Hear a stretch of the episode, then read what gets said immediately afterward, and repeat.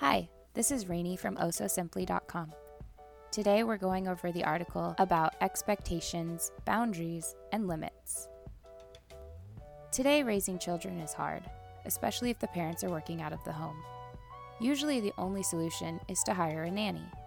Essentially what they are looking for is someone to take the place of mom while she is at work. Even though you play many of the same roles as mom, your expectations will be a little different. Expectations. Families want you to be professional, someone who respects their home and their time. This means showing up on time and no snooping around. Being professional means being adequately qualified to care for children by being certified in first aid and C P R.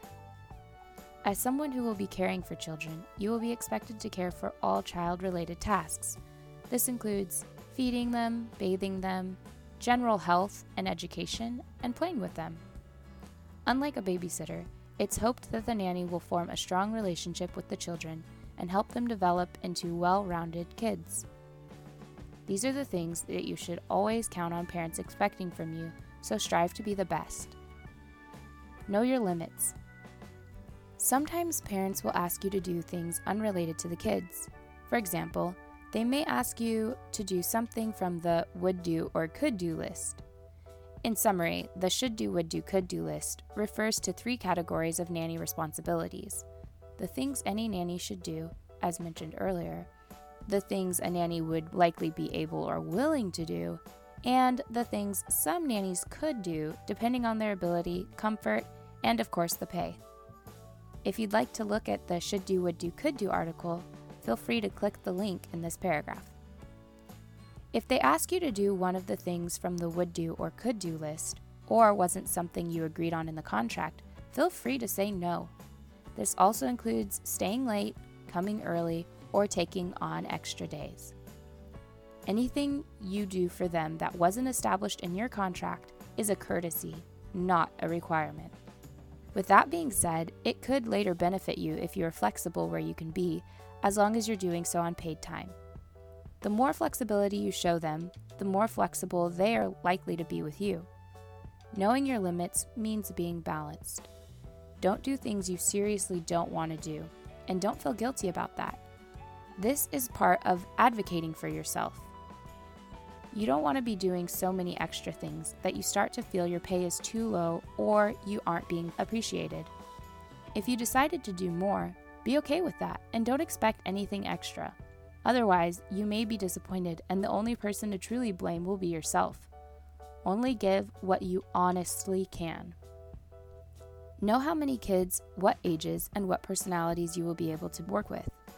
Start with an honest self-evaluation. How patient are you? Would you be okay with changing diapers all day? Can you endure the crying of a fussy baby?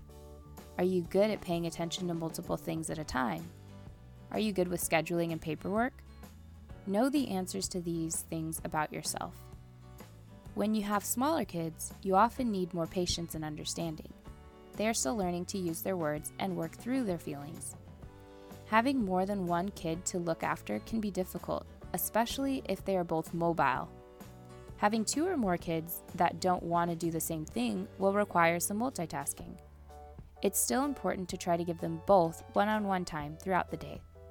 I also wouldn't recommend working with too many different families until you have figured out the business side of things pretty well.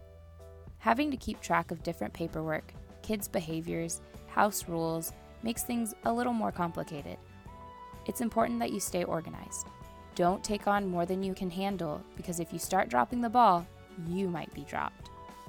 Know your boundaries. This part is sometimes hard to remember when you're in the moment, especially if you've been with the same family for a long time. In my article, What is the Difference Between a Nanny and a Babysitter?, I said that a nanny feels like the kids she cares for are her own. It's important to remember they aren't. They aren't actually your kids. So when it comes down to it, the way they are raised isn't up to you. If you and the parents disagree on some part of the child's rearing as time goes on, they win. They win because it's their right as the parents to raise the kids how they see fit. You may be self-employed. This allows a great deal of freedom. Many entrepreneurs say something to the effect of, "I'm my own boss. I'm not accountable to anyone." But being your own boss doesn't make you unaccountable. You still have a responsibility to the parents to follow their lead. You are also still obligated to tell the parents where you are taking their kids during the day. As your client, they have the right to know what you are doing on their paid time. Being a self-employed nanny means you are offering a service, so you can think of your job as any other customer service job. Always smile, be polite, and remember that if they don't like your services, they don't have to keep you.